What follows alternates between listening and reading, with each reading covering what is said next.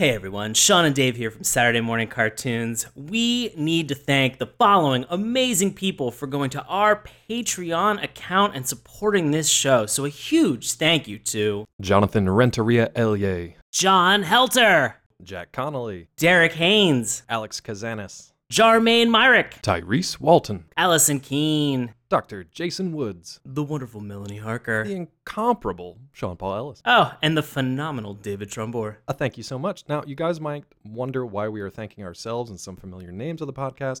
It's because we want you to know that we not only appreciate your uh, donations to the podcast here, but we are actually putting in our hard earned dollars as well. So, to give you guys an idea of what you can actually get for some of these monthly contributions through Patreon, if you can't contribute any money whatsoever, we would love it if you guys would just visit patreon.com slash Saturday morning cartoons. Remember, that's morning with a U and just share that link out among your social media uh, pages. That would help us out a lot and just get the word out there. If you do want to kick in a couple of bucks, you get some cool stuff back in return. So you may not know that we send out a monthly newsletter that not only tells people about upcoming news that we have going on, and we've definitely got some cool stuff coming in the next couple of months here for you, but we'll also announce the upcoming list of shows that we're going to be covering. So if there's a cartoon out there that you actually like, you're going to get to hear about it in the monthly newsletter. Other than that, you also get special uh, thank yous in the newsletter. You get a special shout out like this one right here in each and every episode. You can get early access to weekly episodes, and you can also get access to our special behind the scenes rambling between Sean and myself. Oh boy. Yeah, there's some gems in there. So you're going to want to check that out. Again, head on over to patreon.com slash Saturday morning cartoons to do so. And thank you so much to everyone who is a current patron. Thank you to our patrons. Thank you so much for listening. And now, on with the show.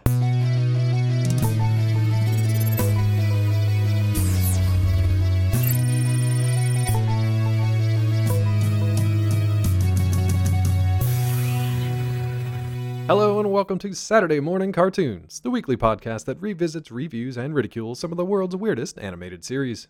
Coming to you from the island of Bardos, I'll be your co-host Dave Trumbore. Joining me as always, and now made from 100% Japanium, it's Sean Paul Ellis. How's it going, bud? Uh, David, David, David, I'm doing well, buddy. How about yourself? Dude, you're looking super shiny over there today. All shined Oh, up, man. chromed up, ready to go. I am uh, I am polished. I got buffed, rebuffed, Ooh, so rebooted. I am ready to go. You're looking great. You're like yeah, thank you. you're like you're like so perfect. You need either no testing and no improvements. You know what? I'll, this is this is crazy. As somebody who's written software for their life, like for their career, Yeah. to have that kind of a bold statement in Mhm. this show blows me away. To have that level of confidence, I've only, I've actually, I've only ever done that in my life one time, where I've been like, correct? this is this is ready for deployment. This is hundred percent done. And was it? And and it was, it was. I was very proud of myself. So there you go. So Yeah. you you could make that leap essentially. You can make that leap from whatever that thing was to a, a giant like 100 foot tall murder destruction indestructible robot, right? You Oh my God, You've done it once, so you can do it again.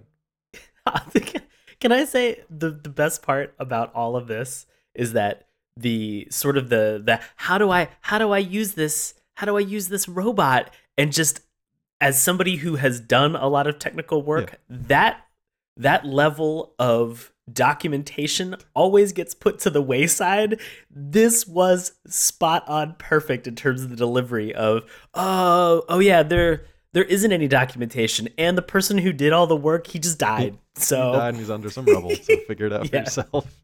it if you if you are in a software engineering career man it is tough times to be a, uh somebody who does technical documentation because whew you guys are the heroes What if you're in like a giant robot making career?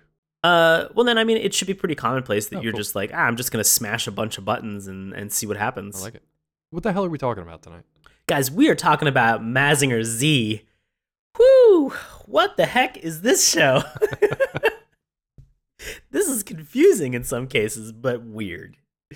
Ah, so if you uh, if you've been following us throughout the the month of November, you know that we are doing both listener recommended shows and we are doing also guests and friends of the show recommended shows. So last week we had Super Friends, uh, where we had Joe Randazzo and Tony Lazzaroni, who that was their recommendation for something to watch. And so Mazinger Z has been something that we've gotten requests on I think both Twitter and Facebook Yeah. from various different people saying that we should really check this out and they were excited for us to actually delve into this anime. So we've done it, guys. We hope that you enjoy this. We did it. You didn't even have to wait for Anime April or or Mecha March Madness. yeah. Need to punish Sean some more with things that he hates. Ugh. this is really the the union of, of this Venn diagram of, of both of those type of things, and, This- and we are excited to get into it. show is because- like yeah, it's like it's like midnight on March 31st. It's like a perfect blending of those two months worth of anime and and mecha stuff. So good job, oh, guys. man, Well done. guys, why would you do this to us? Hey, I like it, but for shows out there who don't know what this is about, maybe you need to lay it on them. right. Here's some history for Mazinger Z. Mazinger Z, aka Majinga Zeto, known briefly as Tranzor Z in the United States, is a Japanese super robot manga series written and illustrated by Go Nagai. The first manga version was serialized in 1972 and was adapted into an anime television series which aired on Fuji TV from 1972 to 1974. The second manga series was released alongside the television show. This one was drawn by Gosaku Ota, which started and ended almost at the same time as the television show. Mazinger Z has spawned several sequels and spin off series, among them being The Great Mazinger, UFO Robot Grendizer, I keep wanting And- to call it UFO robot like grenadine, like a delicious yeah, I keep robot that's drink. that's the word I see. Yeah. And Makin Kaiser. Or Mazinkaiser. Whew. Guys, those are a lot of series to get through. The crazy thing is that Adam Grenier is going to do the voice of UFO robot Grendizer, which is going to be great because he Oh. is a big fan. Uh, so it's going to be nice. I, I want to say the fun thing about this is that last week talking about Super Friends and this week getting into Mazinger Z, these came out around the same time in the Yeah. early 70s. Yeah. And This- so when yeah. we actually, there are a lot of uh, interesting things taking a look at this that you're just like, wow, this, for its time, this was pretty well done. They did a Yeah. really great job with this. We'll get into it. I mean, last week we watched an episode from the first season of Super Friends from 1973. Tonight we're going to watch the first overall episode from uh, 1972. So yeah, pretty close. Obviously, different animation studios, different, you know, pedigree to draw from. One was based on comics, one's based on manga, but it's it's pretty interesting East meets West comparison here, which we did not intend. This is just kind of how it happened. So. Uh, if you guys aren't familiar with Mazinger Z, though, here's a little bit of what it's about. Now, this whole synopsis kind of wraps up the entirety of the first episode, so I'm only going to give you the, the bits and pieces and a little bit of background, too, which we don't learn uh, right from the get go. So, Mazinger Z is an enormous super robot constructed with a fictitious metal called Super Alloy Z, also known as Chogokin Zeto. This is forged from a new element, Japanium, mined from a reservoir found only in the sediment of Mount Fuji in, you guessed it, Japan. I love that they I love that they work that in. Like, oh, Mount Fuji's been around. Guess what? New element, Japanium. It's the best. Uh, the mecha was built by Professor Juzo Kabuto as a secret weapon against the forces of evil, represented in the series by the mechanical beasts of Dr. Hell. Dr. Hell is a German member of a Japanese archaeological team which discovered ruins of a lost pre Grecian or Grecian civilization on an island named Bardos. And apparently, the folks of this empire used an army of steel titans about 20 meters in height uh, to carry out their wars. So, long story short, Dr. Hell has a bunch of these beasts roaming around. He wants to conquer the world. Dr. Kabuto has one of his own, but unfortunately, something happens to Dr. Kabuto that leaves his grandson Koji piloting the robot. And without giving away too much, that's where we're going to start tonight's discussion of Mazinger Z. So, as always, first things first, let's talk about this theme song. Right. So, so for this theme song, I really enjoyed it. It was kind of uh, a lot of like rousing music. It kind of really got you going, got you moving. Uh, the song, I, I will say this that we did watch a dub of this. I'm sorry, we did watch a we did watch a sub of this actual show, and so there are a lot of moments where we're gonna say that maybe some of the subtitles didn't actually match up with some of the original content. It was probably not the best subtitled episode that we could find. And so the bummer is for this is that this this theme song itself, we didn't really have uh, a good dub of it. So I don't actually really know some of the content of this. And and searching around, I've been able to find different versions of this, but not a lot that actually have some of the subtitles to it. I mean, it is an older show, it does have a fanfare for all those people. I'm very sorry. If you can find one to me, I'd love to I'd love to actually check it out to make sure that I know what this is talking about. But the the music, the song, everything is is is competent and fun and and kind of really got me into it. Challenges obviously of course that coming at it from a disadvantage of I, I kind of get an idea of who the villains are because of let's say they're attacking a city or they look like they've got weird jaundiced skin. Or let's even say that they have like a split down the middle of their face, which we'll talk about a little bit more for some of these characters. Which, uh, watching these things, I'm thinking to myself, what am I getting myself into? Yeah. This is very interesting to watch. Uh, I'm intrigued. Go on, but it's a bummer that I don't really have an idea to to kind of get some of the the character names and and sort of understand a little bit more about them. The focus is really on the robots, and so with the focus on the robot, I want to point out that this is kind of a common robot trope that we'll see sort of with the you know robot being able to a giant fighting robot able to shoot its fist off Yeah. and destroy things we get a bunch of that It made me think of my little toy that I have literally right beside me here because he does this. right right. And so we we get a little bit of that. And so that that's that's common for a lot of these giant fighting robots. Now the thing that surprised me in a way that i wasn't anticipating was at some point our our titular character titular robot fighting character uh, shoots lasers out of his out of his chest out of his his his nipples. Yeah, definitely nips. and Mhm. and just his nip ray just immediately melted everything that was in front I of mean, it it in melted sort of a me. oh in a Mm. very in an almost gruesome fashion. Oh yeah, it was great. I love that moment. Are you kidding me? This whole thing was just Yeah, like wall to wall robot carnage. Th- th- Nothing else involved. Just robot carnage.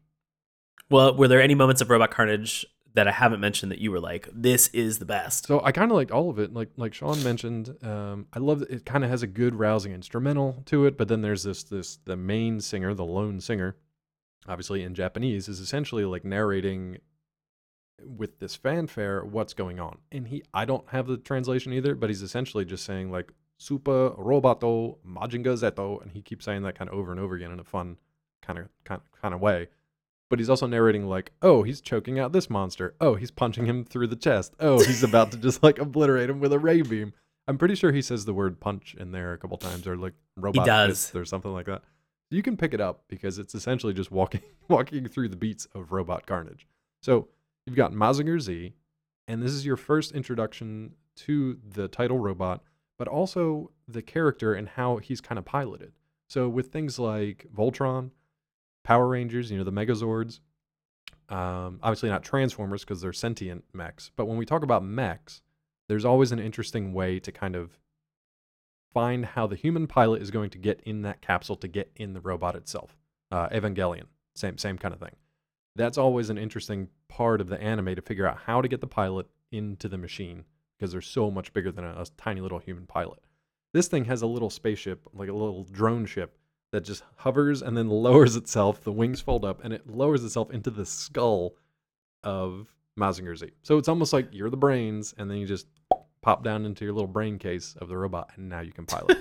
Which I thought was cool. That was that was a neat way to do it. I mean, it seems super not safe for Koji once he's in there because he's very exposed and he's just like at the top of his dome, and that's about all he's got. Uh, well, you have to think that the the metal or whatever they're using, the you know Well, the, the was- metal that they have or the that was just like a glass dome over him, though. Over the cockpit. was it though? Over the cockpit. You don't yeah. think that there you don't think that there was any of this uh this Z super alloy that was incorporated into the glass? Like I this was mean, like some maybe. crazy gorilla glass? Maybe, but at the same time, maybe just the hydraulics aren't that strong. Because if it was that unforgiving, then Koji should have been cut in half, roughly halfway through this episode, which we'll talk about. Yeah, that that's accurate. That's fair enough. but maybe maybe it's just far down enough uh, that he's got enough of that that metal uh, around him to protect him. But anyway, I thought that was a cool introduction to how this thing is piloted, and then from there on out, they don't give a crap about the humans. It's basically just this one robot going up against four, total city destruction. Robots getting choked out, punched, and and blasted with this uh, chest ray, which I thought nipple, was pretty cool. yeah, this nipple Nipple nipple, ray, nipple laser. It was good times. Yeah, It basically like Ah, I I, didn't know it. what was going on, but I was like, cool. I want to see what this is about because it's basically all I wanted was just like robot, robot action. this this this theme song is such a corner case for us because it almost violates a majority of the Yeah. the complaints that we have about stuff, but it's so bananas crazy in terms of what's happening. Uh, the the fanfare of what's like the to have somebody narrate the action of a robot destroying a bunch of other robots to then this like really kind of you know it's almost like kind of like militant music where but it's it's extremely like it, it pumps you up. This is like the i guess the japanese military version of jock jams volume 2 I could see it. followed with this robot carnage narration and then suddenly just this like them saying you know what? Fuck it. These humans are tertiary. Just get them in the brain case and let's hit them with the nip laser. And you're like yes that's what i want to see. That's what i'm here Tailor for. Made for an American audience. It worked great.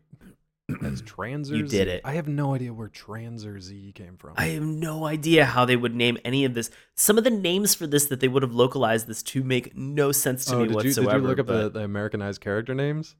Like from like Koji Oh. or from like Kabuto Koji to like Sammy Davis or like Tom yeah, Davis Sammy Davis. or something. I'm like, They, on, it's man. like, I mean, the fact that they were just like, you know what? Let's just take everybody from the Rat Pack and just yeah, it was really strange. like, the "That's mashup." bizarre. Yeah. yeah, Oh, and they couldn't use Doctor Hell, so I think it was like Doctor Damon, Doctor Demon. yeah. Well, I was very curious about that too, just because in the sub that we watched, Yeah, uh, there were a lot of times where they said Doctor Dr. Hill, Hill instead. instead. of you would hear them saying Doctor Hell for the actual spoken language portion of it, but then the sub would say Doctor Hill, H I L L instead of H E L L. A little bit confusing, but at the same time, I was like, "Oh, okay, yeah, fair enough. I mean, it's more confusing, and we'll talk about it when we get to the the characters. I guess we can touch on it in the animation style. More confusing to me is how this guy was supposed to be a German-born scientist, yet he looked like a wild man who hadn't seen the sun in a long time, and his skin had turned purple from some sort of like I don't know, like a like a silver allergy or something. Like it looked there's something very wrong, like the blue man with the colloidal silver allergy. yeah, Yeah, absolutely. it's it, it maybe- just ooh, it was ooh, maybe it was an allergy to whatever uh, metal stuff he's working on. All his experiments turned Oh. purple. You think it could have been a? You think that maybe he could have developed like a an allergy to the the super the Z super alloy? Well, I was thinking that, but then I caught myself because he doesn't have that yet. That's kind of his whole thing is he needs to get that from his rival so that he can then use it for his machines and then conquer the world. So that's kind of what this whole thing spins around. Yeah. so you're telling me that whatever cheap generic he's Mhm. using American is made sort of aluminum. like it's just American made aluminum. So he maybe has an aluminum allergy, and so I, I think I- I'm I gonna say it's from his experiments. I don't know why the dude's purple. Maybe it was a bad color correction. I don't know why Oh. he's purple, but I like it. I mean, I, I how you tell he's it's, a bad it's I mean, but I mean, like we we've talked about this in terms of last week as well. You know, they we the, the villains that we tend to have back in this era, they make them very very ugly. They make them extremely ugly, so that in no way, shape, or form can you think to yourself like, "Oh, this is somebody who would do something just or good." No, this is an ugly person who does ugly stuff, and you're just like, "Oh, It has to be a hunched Okay, over okay. purple skinned madman with like crazy, like like gremlin hair coming out. I don't Yeah. even know what that means. He's a weird looking dude, and he's got a crab stick, and I love it. Yeah." He's a mountain man with a crab stick and an aluminum allergy. Have you ever an aluminum allergy? Have you ever heard the term crab stick before? Because I'm guessing that it's a bad translation, but I love it so much. I mean, I, I'm assuming it's. Uh, we should give some context for this. So there is a there is a staff that he has It's like a wizard. that staff. it's sort of yeah, like a wizard staff, and it sort of has two prongs that are at the top of it that kind of fold in that sort of look like insect pincers at some point. And there's sort of like a little tiny like jewel it looks Yeah, like that's in the middle. Yeah. And he he calls it his crab stick. And this is sort of what he points to his robots in order to give them power to to kind of boot them up to have them go raise hell. It's like if you if you bought a Harry Potter wand with a like a like a Bluetooth thing in it and you use it to change your TV channels or whatever. It's essential. Do they really have that? Oh yeah. Is that a thing? Yeah, you have to like wave it in a certain way to like Oh my the god. volume or the channels or whatever. But Well, guys, Christmas is coming up, so you know what to get me this Yeah, year. Can't right. wait to get this Harry Potter Which wand. wand You you change want? my TV. Which one? Which wand? Oh man, like what? What's in the core? I mean, if you want to get that specific, sure. But like, what what design on the outside? Like, which character's wand would you want? Oh, I mean, I'd- went, I'd you want- went all Ollivander with it. Like, well, it needs to be a dragon heartstring. No, I mean like I'll I'll I'll keep I'll keep in line for this show. I want Z's super alloy in the middle of my Holy wand. shit. That's all I want. Yeah. Make it just a regular, I mean, just a regular generic wand. Mm. You know, I want it to be as simple as possible, Right, but it's right. got Z super alloy in it. So like when I wave it at my television, the television turns into a robot, starts destroying stuff. I like it. Somebody's like- gotta somebody's gotta stop it. Hit it with that nip hit laser. it with the nip laser. It's kind of like you learned a lesson, sort of, from Indiana Jones and the Last Crusade, but then turned it into like attack on attack of killer tomatoes. Somehow. the only thing I'll say is that I chose poorly. I think having a Japanium core is, is pretty solid. And in the Japanese Uh, well- Harry Potter reboot, that's 100% what they're going to use. I, I want to. I know that we we we're kind of we're, we've been talking a lot about sort of the the animation Yep. style for this, and I I, I want to say very very quickly that you know in comparison to what we spoke about last week with Super Friends, this show is a fucking triumph. Oh, yeah. This is a triumph of animation. Last week, where we had problems where it was just recycled kind of Hanna Barbera colors that have a complete absence of of shading and and real design Dialogue sync uh, and things and like that. yeah, uh, the problem that we talked about with Hanna Barbera cartoons, where the the same skin or flesh color that they would have that would fill out their face would then be what was in the whites of their eyes.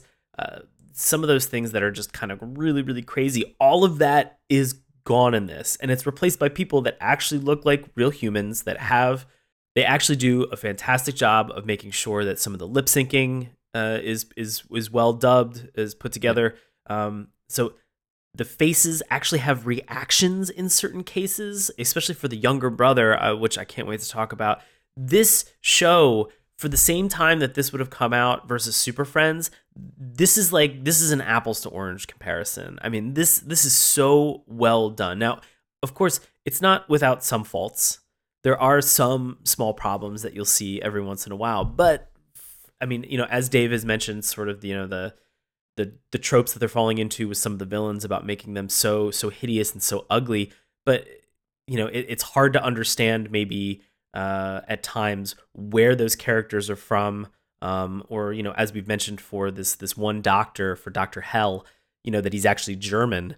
Uh, so nationalities are something that they're just like, you know what? Don't worry, we'll Yeah, we'll message that in. We'll sure. pepper that in with some dialogue some and figure it out for you. What I really like though about this animation style was, yeah, it, it does pull from a lot of the familiar '70s anime styles. So if you're looking at, you know, anything from Speed Racer, and now I'm gonna go from like '60s to '80s kind of range here, but like Speed Racer to what what was the um, space carrier? Blue Noah? Blue Noah. Yep, a lot like that. Yeah, exactly like Space Carrier Blue Noah. So I mean, it's it's that good. It's a good quality, um, but you know kind of what I'm talking about. If you know those shows or you know kind of this genre, this uh, era of anime, it's kind of the same. What I liked about it that set it apart, they had this interesting mashup of like classic 70s style anime with the the fashion at the time and the kind of like the high technology and obviously the mecha robots design and stuff like that. But they had it mixed in with like classical Greek architecture, which was weird. I mean, it's part of the story that they're on this sort of like ancient Greek um, island. That's where Dr. Hell's lab is kind of set up. But it's really interesting to see a, a sleek kind of high, um, high technology submarine kind of coming into port, and then it comes into port for like all these broken down. Um, what do you call it? Like the, the columns and everything. Picture ancient Greece, and then picture it kind of like disheveled a little bit, and that's what you've got. That's his island base. I thought that was a really neat kind of interplay between those two styles. And I'm, I'm assuming that's pulled from the manga as well. So you said ancient Greece disheveled. So exactly like ancient Greece, what it is right now. Yeah. Mm, With fewer robots, though, I think today. Uh, As far as I know, they could be a, is- they could have a massive subterranean like hive base that can travel anywhere and spit out both robots and submarines anywhere in the world at once. if we have any archaeologists that are, are listening to the show, Dig, let's idiots. uncover some giant fighting Start robots. digging. What have you been doing Yeah. for thousands of years? Let's get at this. get we have digging. tons of we we have tons of pots. We have tons of Yeah, old we it. jewelry. We got shards. We got bones. We got it. We got trash. That's great. You're opening up an old Etsy store. Awesome, I wonderful. get it. All right.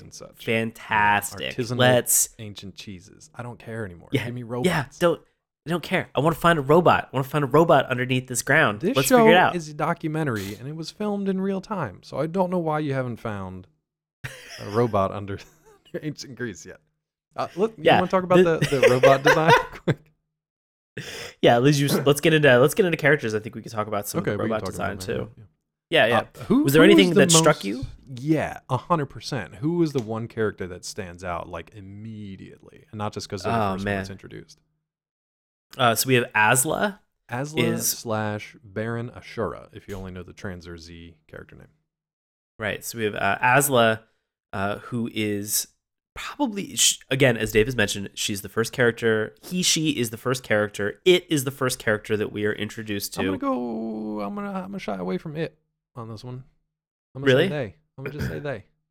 they Because now Okay. that we're in a time where it's sort of you know gender fluidity and gender identity and things like that is kind of a hot button issue, and not to be PC about it, but just to be more aware of how I talk about it. Um, yeah, I'm just say they. I'm just gonna use a plural No. pronoun because there is no there is no uh, indication of what this person chooses to be. It's kind of both, which is interesting. that is a fair point, and it was not. It was not my. no, of course. I was not trying to make the point of uh, of calling anything out. Obviously, they don't really use any specific pronouns to identify this character, and so 1972. it's 1972, and so you're right. We'll use they. I think that that's the the most appropriate just, thing to do. So Asla, sure. yeah, so Asla, this character is extremely interesting because you're you're sort of introduced to one character and you think for two seconds that maybe there's a second character Right. that is standing immediately next to this that they edit it, character right? correct and so you're really kind of thinking to yourself oh okay there's it looks like there is somebody who is an evil woman and then it looks like there's an evil doctor and then the big reveal is is that this person has a line that is straight down the middle of their face and they are both Yeah. The- And they are they're both- so literally talking Asla- to each other like they change positioning, like Two Face or whatever. When he he talks to himself, they change position so that you know when she walks off the submarine, she's going left to right and talking, and then the next cut is a person looking right to left. So you think, like Sean said, they're talking to each other and one is greeting the other one, but no, no, they're the same person and they're just having a conversation with themselves. What I loved was that the the soldier or or whatever who was awaiting her arrival, their arrival, was just like Master Asla, and that was it. He had no comments. He was just like, "Go on in. Doc's waiting to see you."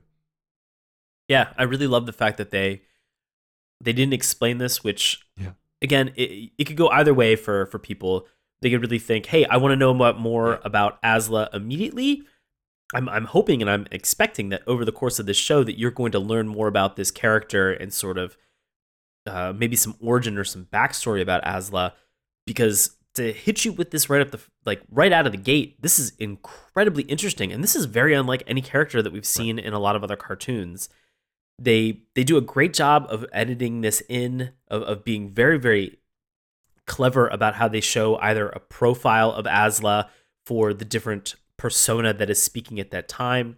There are moments where Asla's popping out behind a tree at certain Ah. points, and you just see you see one half of the face, and then it, it shifts to the other half of the face. What's What's really so they- interesting about they- that? I'm sorry, I didn't mean to cut you off. But what's really interesting about that is that we don't want to give you the impression that they are two completely separate personalities that are like in conflict with each other. No, they just sometimes they'll say the exact same thing in two different voices, but they usually, as far as we've seen, they are not arguing with each other. They are saying the same thing. They have the same mission. Sometimes they just have a, a, a female voice. Sometimes they have kind of a gruff dude's voice. But and then sometimes they have both at the both same time. It's a really interesting thing that has nothing to do with the giant mech robot, but it grabs your attention and you're just like, what is happening? So that was a really cool first character to see. Honestly, I thought for the first part of this show, because we were given so much exposure to her, because we were giving we were given so much exposure to them that I thought that Asla was going to be a little bit of a bigger character during this this episode or, or maybe have a, a slightly more prominent Mm-hmm. role. It's sort of like the the second in command for the big it's bad. like Starscream or uh, who was second to like Cobra Commander, like Destro or somebody. It's like Goldar for uh, Yes, Rita. Yeah. in Mighty Morphin Power Yeah, Rangers. That's a good one. But super fascinating character, kind of more so than anybody else who pops up. Everybody else is just kind of a generic. They fit the mold. You know exactly what they're going to be and what they're going to do. Whereas Asla, Really, you think even Yeah. even uh even Mountain Man, Doctor Hell? Yeah, I mean, obviously, and I know it's kind of tongue in cheek because he's just designed to be an insane, crazy person. And guess what? He's an insane, crazy person with a crab stick. So everybody kind of fits their mold that they're put into, and then Asla is the one kind of outlier for me. Right. No, I Yeah. agree. So, so Doctor Hell, we've already kind of described him, talked about him. He's what you expect. He's a crazy man, lives under this like ancient Greek isle. He has a crab stick. He points it at robots, and they do his bidding. Sometimes not quite the way he wants them to, but so he's kind of buffoonish at times, but he's also completely insane. So he wants to rule the world. He wants to conquer his rivals, and he wants his mechanical beast army to kind of reign supreme. And we'll get more into that in the plot, but he's basically just mad scientist doing what mad scientists do. Yeah. Yeah. Stock uh, standard issue comes with the picture frame mad scientist. Now, if we were looking, I was going to say, if we're looking for his foil, we've got, uh, so we have Dr. Uh, Kabuto, uh, who is the scientist. Guess what? He created photon power, and photon power, real big. It's, like number one. it's the one. best. It's the best, and It's like- everybody uses it. And it's it's something where you know his intent is is as pure as new fallen Yeah. snow. He wants this to benefit mankind. He wants this to be something that everybody can use, like a renewable energy source that's there that people have at their disposal. And he it feels like he's just kind of giving this stuff away. He's like Tony Stark after he got out of the weapons dealing business when he turned to like arc reactor stuff and he was like, "Oh, I'm super genius. I'm going to give all this stuff away to help the people." He's not nearly as egotistical or um, long-lived as Tony Stark, but he uh, it's, essentially the same kind of idea. He's the top of his class. He's uh like a lead inventor, and his latest invention, which we'll talk about in the plot, is like blowing everything else away. So I thought that was again pretty cool, but also pretty standard. Like just like nice scientist guy who, because we can't have nice scientists live very long in this world, he eventually meets his end um, before too long. Uh, Sure. You want to talk about the kids? yeah, let's talk What about these about two the kids. Did you have one that was your favorite? I didn't get to spend enough time with either of them to really like one more or the other, but they're very obviously one is a, a reckless hero and one is a comedy sidekick and, and emotional Right. an emotional crutch kind of. Sure. So we have uh we have Koji, Mm-hmm. who is the older brother who is reckless. You know, you know why he's reckless? Because he drive he because he rides on dirt bikes. yeah. It, like, reckless. Because he rides on yeah because he rides de- recklessly on dirt bikes. He doesn't seem to care a Nope, lot about stuff. He doesn't stuff. care. But that, that truck his- driver was not his rival. So we have his younger brother who is Shiro, who Dave, I think you hit it well. Uh, he's sort of the emotional crutch. He also has some of the best reactions Oh, on yeah, this show. When things are actually happening, he is reacting in a way that, as we've seen with some of these cartoons, especially at this time in animation, where something big, massive, you know, uh, world ending would happen, their responses, because they didn't want to animate the face, they wouldn't have any reaction. They wouldn't, you know, they wouldn't move. They would just kind of be static, still, be off camera looking at this like, thing. Looking, away so you Right. don't see the back of their head. or or just be like a cross shot where you just saw like the shoulder and like the side of the head, and so they didn't have to really do that much. Uh, but with this, you get this, you get Shiro. Shiro's responding to just about everything that's in there, and it is great. It is fun to see, and thank God they're having him do this because there's a lot of tragedy that befalls this young Yeah, kid very, yeah, pretty quickly and pretty often Yeah. in this show. So it's uh, it's good to see some of these things happen. But that that was kind of the, to the point that like we don't get to spend enough time with them to give them anything beyond kind of uh, the the pegs that the shapes that they're supposed to fit. that doesn't mean I don't like them. I like how everybody's set up. I still think Asla's the most interesting, but the rest of them are are likable. Even Koji, he's kind of a jerk. He's a bit like we said, he's reckless. Um, we can't really tell how responsible he is. It seems fairly he seems to pick up his responsibility fairly quickly, though. And we'll talk about that in a second. Uh, let me ask you about the two robots that we get to see before Mazinger Z. Actually, we- get to see four, but only two of them actually kind of like do anything. So we've got one that has like head scythes that kind of stick out the side, like Hela from Thor Ragnarok. And you've got another one who has two heads, kind of like dragon heads. Did either of these stick out to you at all? the first robot with the the sides, Swords, yeah. it sort of reminded me of Cutman from Mega yeah, Man. yeah. Yeah, just with uh, sort of the scissors turned down. Uh, I don't know. It, it just they were all kind of fun. They were interesting to to look at. You know, I, I have I seen these robots before? Yeah, probably dozens and dozens of times. Uh, probably not in you know, the- 1972. Right, exactly. And so, you know, for the for the time that this was coming out, it was probably interesting and very, you know, revolutionary. You know, the the two-headed dog guy kind of looked fun. Uh again, I don't I don't know that they were necessarily super original. I don't know that the robots were necessarily as a whole very original in this, but just Well, seeing I'll- how I'll the people interact with them and again how you mentioned like how people engage and get dropped into the little brain spaces. Uh those things were interesting for this. And so, you know, um, I'm constantly kind of looking for like what what is the thing that sold me on these robots or Mazinger Z as a whole, and I, I really think it's sort of the uh, the human element of it. But again, those humans are very generic, and the robots are relatively generic as well. It's just sort of that dynamic or how they interface with each other that was interesting. I'll say this though, uh, for fans of Mazinger Z out there who are pulling their hair out by by us saying that the robots were not original, this is you know 45 years ago, so we don't have the luxury of watching it for the first time without the interceding 45 years of robot mech history. So I don't know how original or how iconic these kind of were at the time. I don't know if they pulled from something else or not.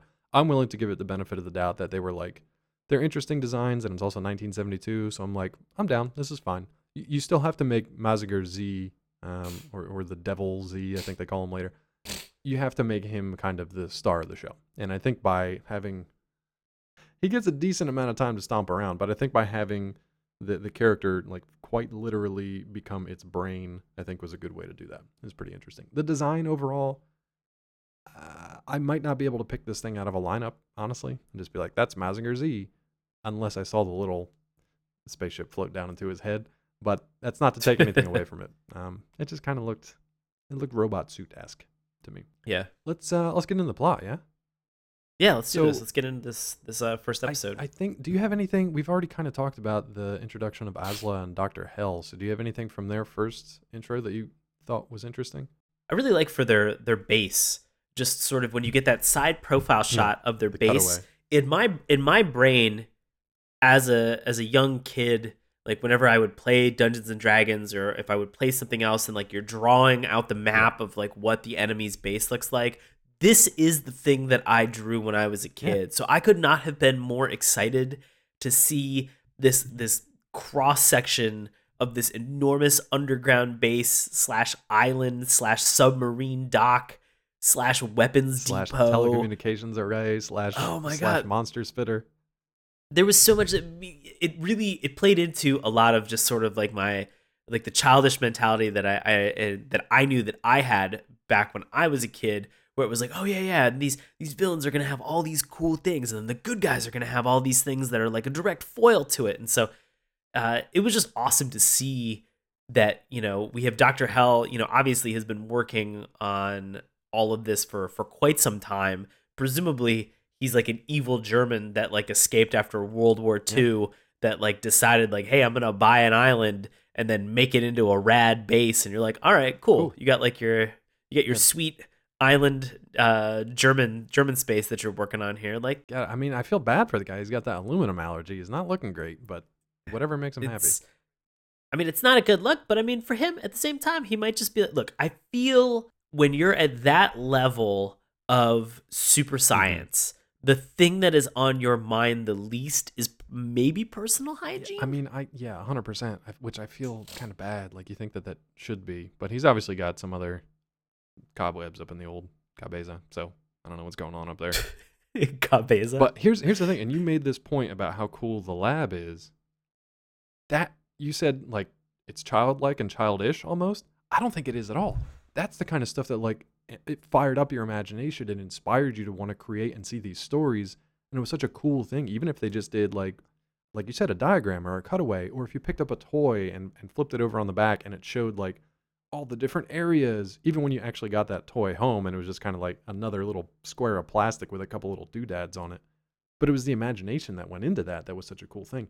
And that's the shit that's missing from all these reboots or adaptations. Like, look at G.I. Joe. They didn't do anything with any of the bases, they didn't do anything with any of the vehicles, really. And they barely did anything with any of the like weaponry. It's like that's the cool shit that, hey, by the way, not only helps you sell toys, but also helps you sell the story because it's just like it's just cool shit. Honestly. maybe I should go back on my original statement and saying that it's not it's not that it's childlike, but to your point, it did spark mm-hmm. my my childlike interest of saying, "Oh my god, there's so much cool shit that's inside of this base. Oh, I want to go there. I want to check that wanna out. Like. I want to I want to take whatever my super fighting hero robot and I want to like I want to smash it into the side of this thing and have them fight their way out with these nip lasers. That that's the cool stuff that I'm thinking. And I, I think you're 100% right, you know, that a lot of these reboots, a lot of these toys, a lot of the things that we have are are really kind of missing, you know, so much of that that base mentality or sort of, you know, uh, where do these villains live? Where do these heroes live? And immediately, the first thing I thought of is like the Technodrome Yeah, in Teenage Mutant Ninja Turtles me, Yeah. which it's also a toy that Dave is sitting next to. You know, you think about you think about even the the Ghostbusters firehouse Yeah. from the the the Ghostbusters toys that they had, uh, the Castle Grayskull from He Man, all of these things that they had. I remember having friends or or being around or going into toy stores and being like, oh my god, that's the thing I Yeah. want. I want that Plus, base. it was great because it was a massive fucking box too. So you could, it was just like this huge. You're used to having these tiny little like the action figures and whatever, and you get used to that scale. So when you see something that's like as big as your child, you know, childlike body, that it's it's cool. You want to take that apart and take it home and build it. yeah. That's cool stuff. I remember I remember all of those uh I have a whole bunch of I found these recently out in the garage. It's a whole bunch of like small uh Star Wars like dioramas uh that they had that were like miniatures. I think they were like micro machines Oh, okay, yeah. at, at the time, but it was you know like the the Forest Moon of Endor battle Yeah, yeah. Uh, and so it was it was that same idea where it was the the landscape where you could have like where you could play with the toys that you had to make it feel like they were incorporated into that world that they existed in, and that was my favorite part of having. All Yeah, I love stuff. that. and that was the best part of seeing the cross section of this base. I immediately wanted to just like bust out some paper and like a pencil and just just, be like, all yeah. I got, uh, you know what? Cool base, Dr. Hell. I'm about to create my cooler base right now. Get ready for this, Dr. Sean. Here's here's what I love though, Dr. Sean, that in this kind of narration, so as they're showing, they're scrolling down this ridiculous base, which keeps getting bigger and bigger and has more and more crazy stuff in it. It's it's kind of like a Death Star underwater, right? It's got all these like transportation things and telecommunication things. But as they're scrolling down and you're getting to see all this stuff, it, it kind of intercuts with the diagram and then the, the people who are working in each of those stations. But he also just says crazy shit like it can go anywhere in the in the world. You're like, all right, check. It can teleport my monsters anywhere I want them to be. All right, check. It can communicate with anybody, anytime, anywhere. And you're like, all right, man, sounds good. You're telling me these things, and I have no reason to not believe you. So it sounds. and he's like, and the, and the name of this base is Deus Ex yeah, Machina. basically. But You're I, like, but okay, that kind cool. of stuff is like, if you set it up and just say it that early on, you still have that. You, you've got enough kind of free. Uh, you've got enough goodwill built up at the beginning that you can just say this shit and then move on to the next thing before anybody asks any questions, which I liked. and I mean, they really do. They they blow past this this laundry list of awesome Yeah. things very like, quickly. 'cause- they're like, you'll deal with it. Because from now on, when we show up random places, like if we go from Greece to Japan in a half an hour, you're gonna know why that's totally doable. Uh, speaking of labs, though, what's going on at Photon Power Lab? Oh man, they are in the Not process. on the outside, but what they got inside. Well, inside it's pretty cool because this is where they're doing a press conference for this uh, Z Super Alloy, where we we've talked enough about this, and it plays into the the standard trope that we've talked about a bunch on this show. You know, with having like different metals or different elements that they create that's specific to this in order to allow them to have some awesome, magnificent Like- power that they can create and weld, Like unobtainium. wield.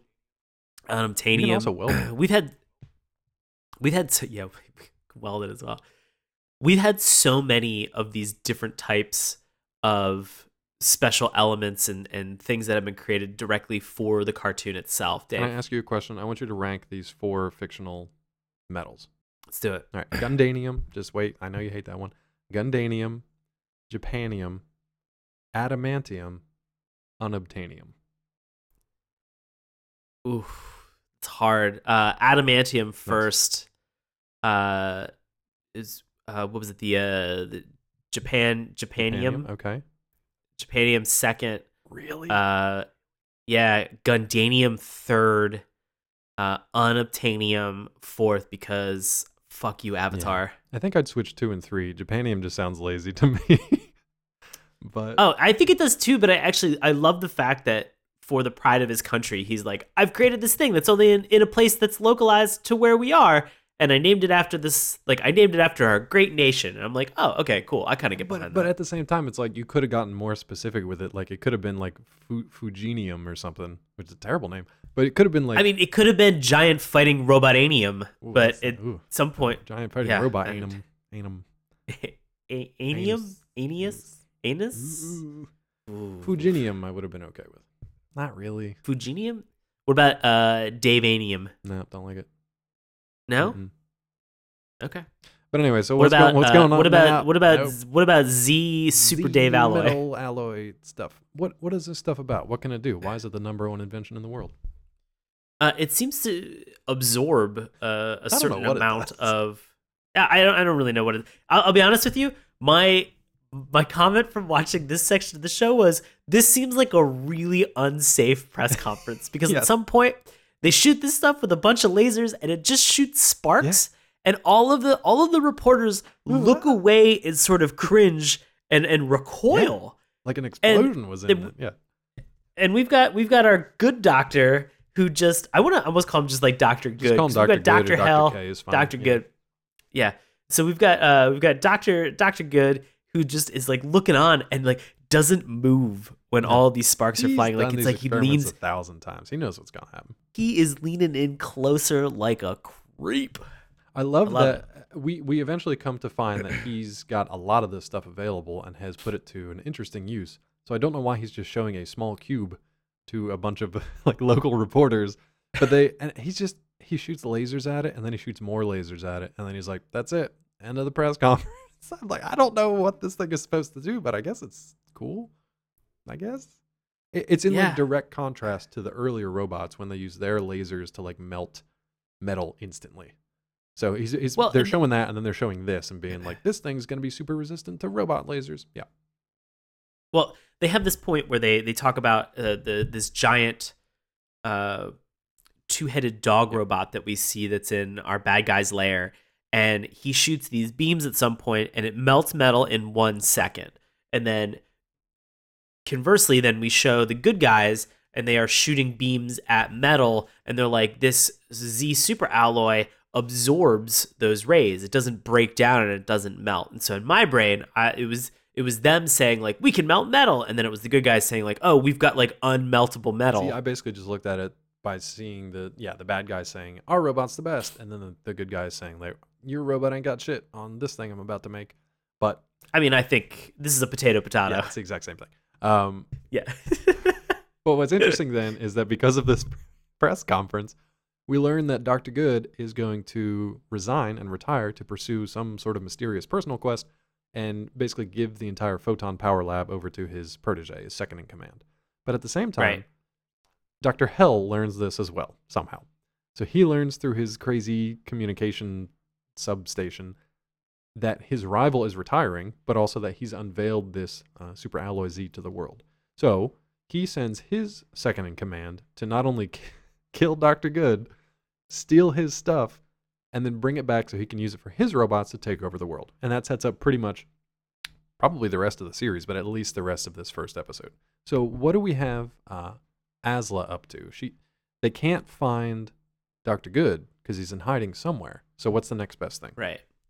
Uh, so he evidently has some grandkids Yeah. that are staying at a house, and so they they go and knock on the door to, you know, presumably use the the grandkids as bait or just sign- or just try to ascertain the location of uh, our good doctor. You know, possibly see if they have a location where they know where he's located. But these kids now that I have a Hold on, because sorry, I said I said possibly use the location to understand where he's located.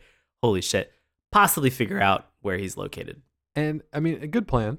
But what we don't know about these kids, we learn that they're brothers, and we learn kind of, you know, reckless hero versus uh, kind of comedic, you know, comedy sidekick chilling on the couch. Uh, what we don't know is like what happened to their parents, and where their parents are, who this mysterious Lily person is, because I don't think it's their mom, because you wouldn't just call your mom Lily.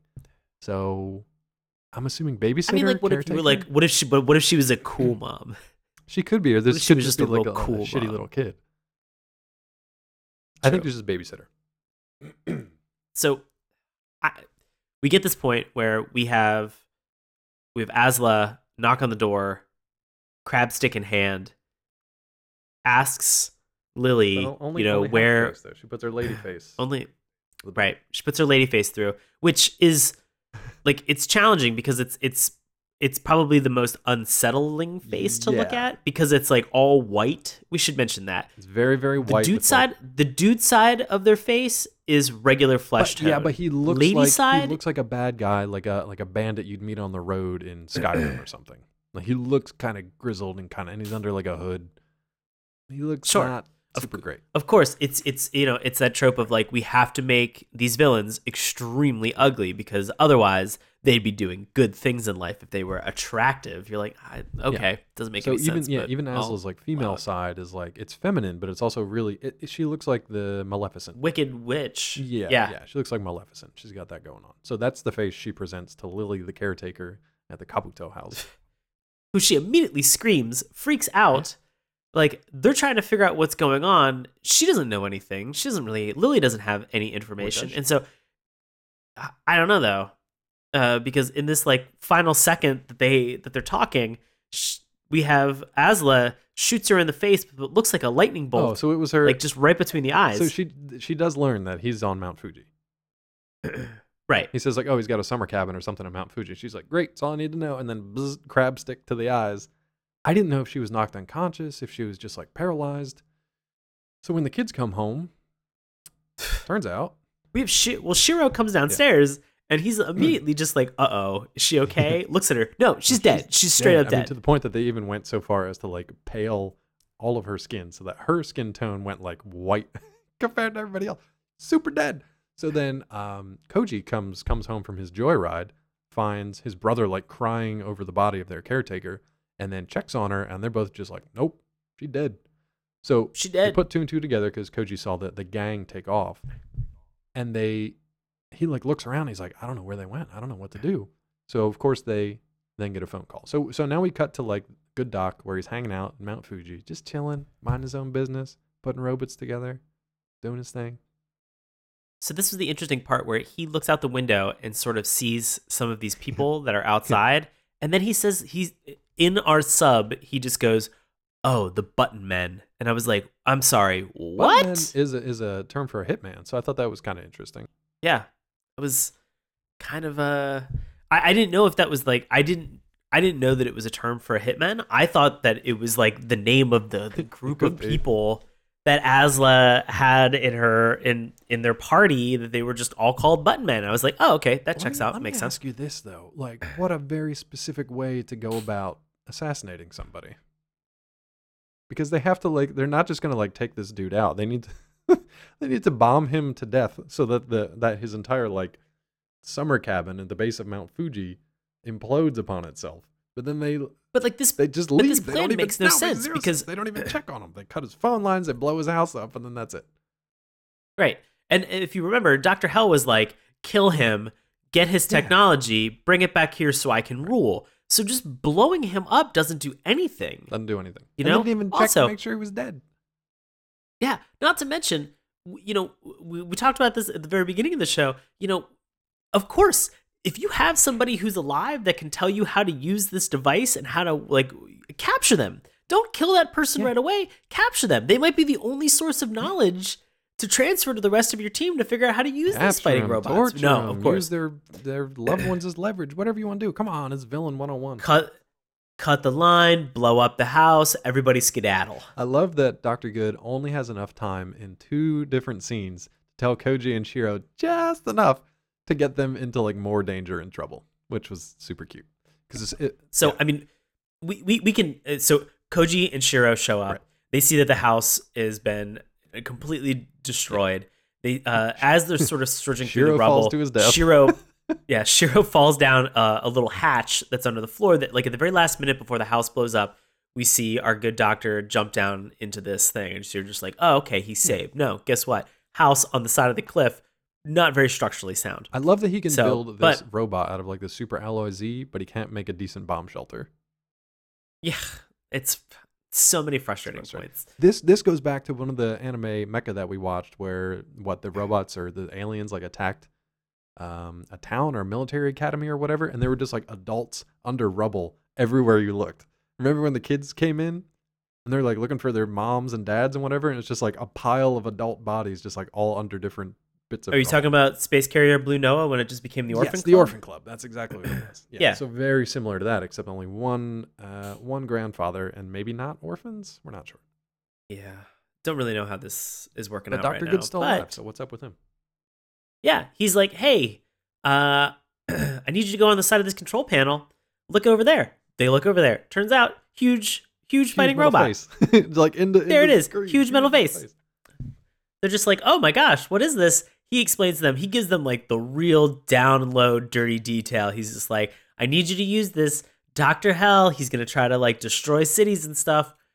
Use this fighting robot, beat his ass. And you're like, and oh, in this case, he goes, you can decide whether you want to be like a Superman, you can be like complete good, or you can be a total devil with this. And so it's really giving Koji the the ability to say, do you want to be good or do you want to be bad?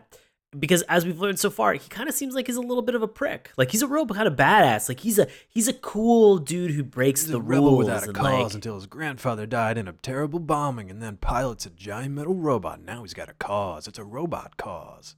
Whoa, Yeah. I like this. Two brothers. So two It brothers really is two brothers. really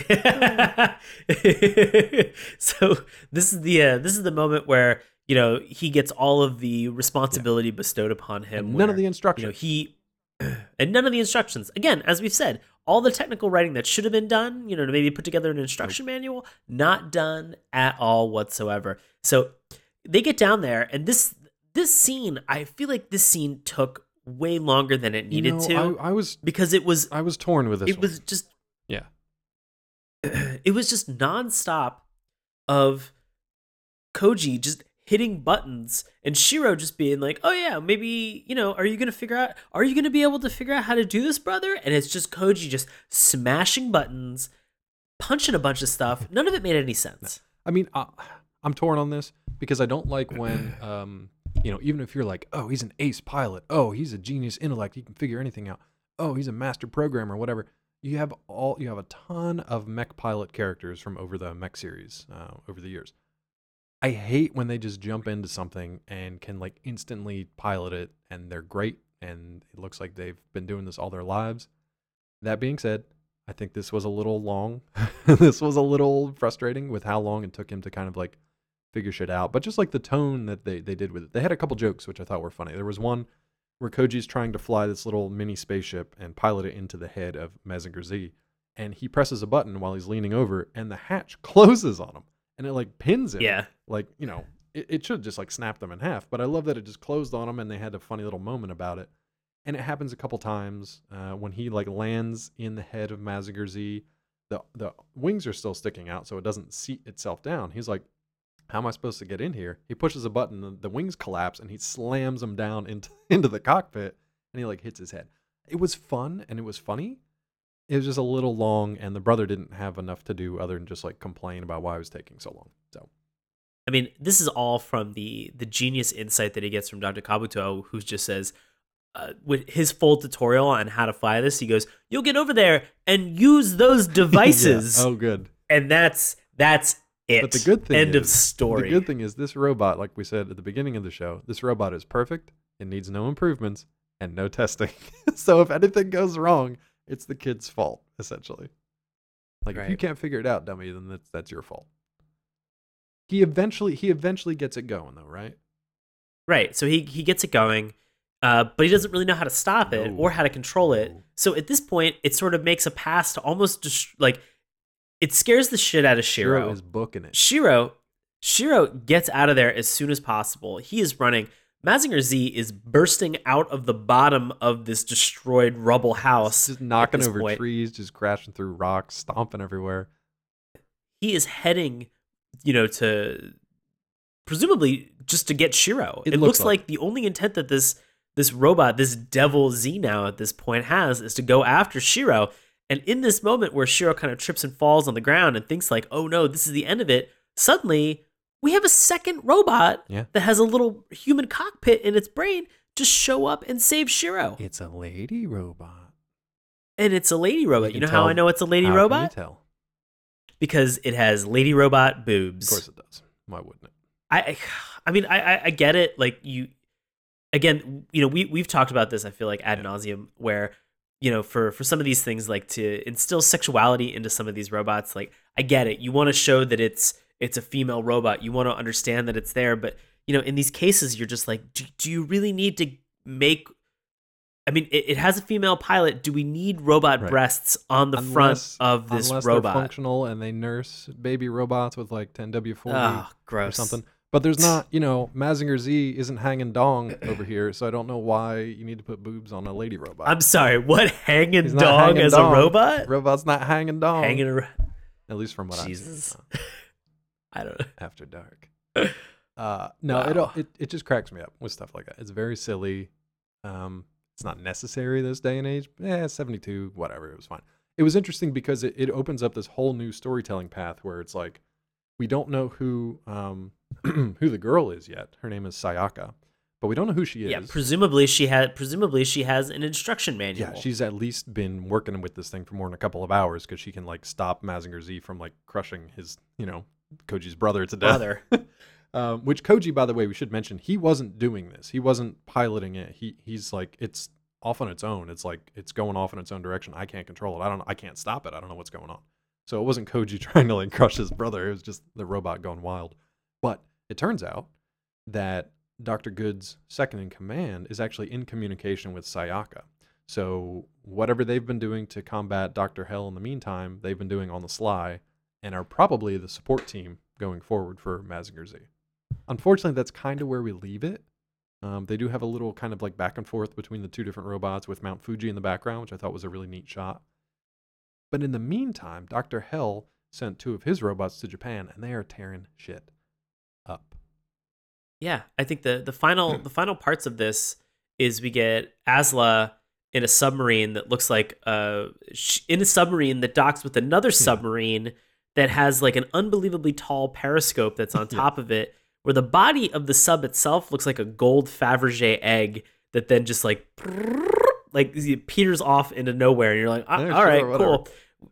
We have two robots that are in Japan that are blowing stuff up and they are shooting missiles at, I kid you not, they are canisters of what are labeled in the show as moon oil. Oh, that good old moon they are they are blowing up good old our moon oil reserves, guys. That's not we went to the moon to get Yeah, oil. And I full of it. can't believe that they are destroying this natural resource that we want. I don't know if you guys knew this, but the moon is hollow and it's completely full of oil. Moon oil. I mean, there's there's no other reason for us to go Yeah. up there. You know, other than just like, you know, generic space It's like space exploration. stuff. But yeah, man. So Yeah, moon oil. I love that they cut like um, it looked like the Eiffel Tower, but they're basically just like cutting um structures in half, just destroying everything, just for fun.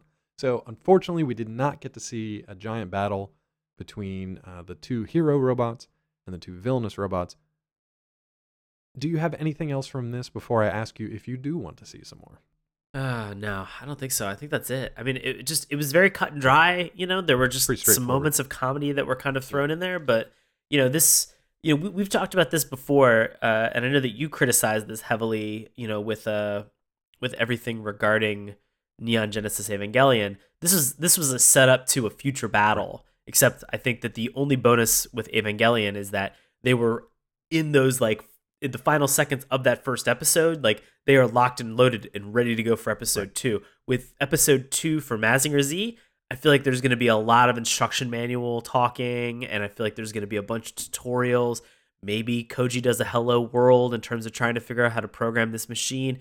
Just a bunch of basic crap that I'm like, Ugh, But okay. at the same time, like, how long can they wait while these two robots are tearing up Japan? You know, they've kind of got to get in there and get to action, know. and maybe just like I guarantee it's going to be one of these things where he has like a, a moment of inspiration, and he's able to defeat them temporarily because he's made of that like super crazy metal stuff, uh, or just nip lasers, or just nip laser them, just take them both out, yeah, instant, and 'em. then get to what you said about like the.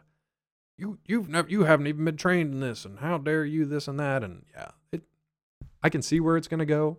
I'm kind of curious to watch it though, but uh, Yeah, I'm a little Yeah. bit curious. Well, hey, you know what? guys, we have opinions Sure. about this show. Turns out, you guys on the internet, you guys also have some opinions as well. So we're gonna turn this over to a longtime uh, friend of the show, Bobby Anthem, for this week's Love It or Hate It. Bobby, take it away. This week's Love It was written by Alfonso Enosa from Mexico on June 20th, 2000. He titled this review, The One and Only Giant Robot. This is one of the best giant robot anime cartoon of all time. The animation is somewhat dated, but the originality of the characters, especially Baron Ashura and Viscount Pigman, remain quite striking and not easily forgotten. The mechanical beasts are also amazing, not two being alike. As with many other anime, Mazinger Z, known as Tranzor Z in the US, suffered from censorship all over the world and it's hard to know if the version released in the US is uncut. And Your Hated came via Amazon, written by Carlos Hernandez, who gave it a rating of 1 out of 5 stars on January 27th, 2015. He said, Not in English. We want Bobby to form with us into like a giant fighting robot, like in a Voltron Like style. a flesh bot? No, why would you, why would you even say that? That's no. If like we all had robots, Oh, I want Bobby Anthem. I want Bobby Anthem to pi- that God makes a hundred percent more sense than what, I What was the thinking. fuck, dude? I just thought we were each going to be like one of Bobby Anthem's fists, and he would just swing us around. I don't think that. I don't think that that's how that works. Well. but I'm actually disappointed that I went there and not just that we were three dudes piloting robots that fit together. It's been a long day. It's been a long day. Hey, this is let's unreal. get back to unreal. Mazinger Z. So, do you recommend it? And if not, does it get the dip, meaning that it is erased from all existence? I I'm gonna recommend Nice. this. I'm gonna recommend this because I, I am curious to watch what happens in episode two. Uh, I think for that alone, I'm kind of curious to see if it's something that if it continues with sort of those those tropes that we have seen time and time again, where he has that stroke of genius and is able to defeat everything with no training and no ability whatsoever. I just really want to see that nip laser in Correct. action and see if that has any impact or effect on these other robots. But I think in the long term for the rest of this show, I don't know that it's going to be something that really kind of like pulls me in and, and keeps me entertained.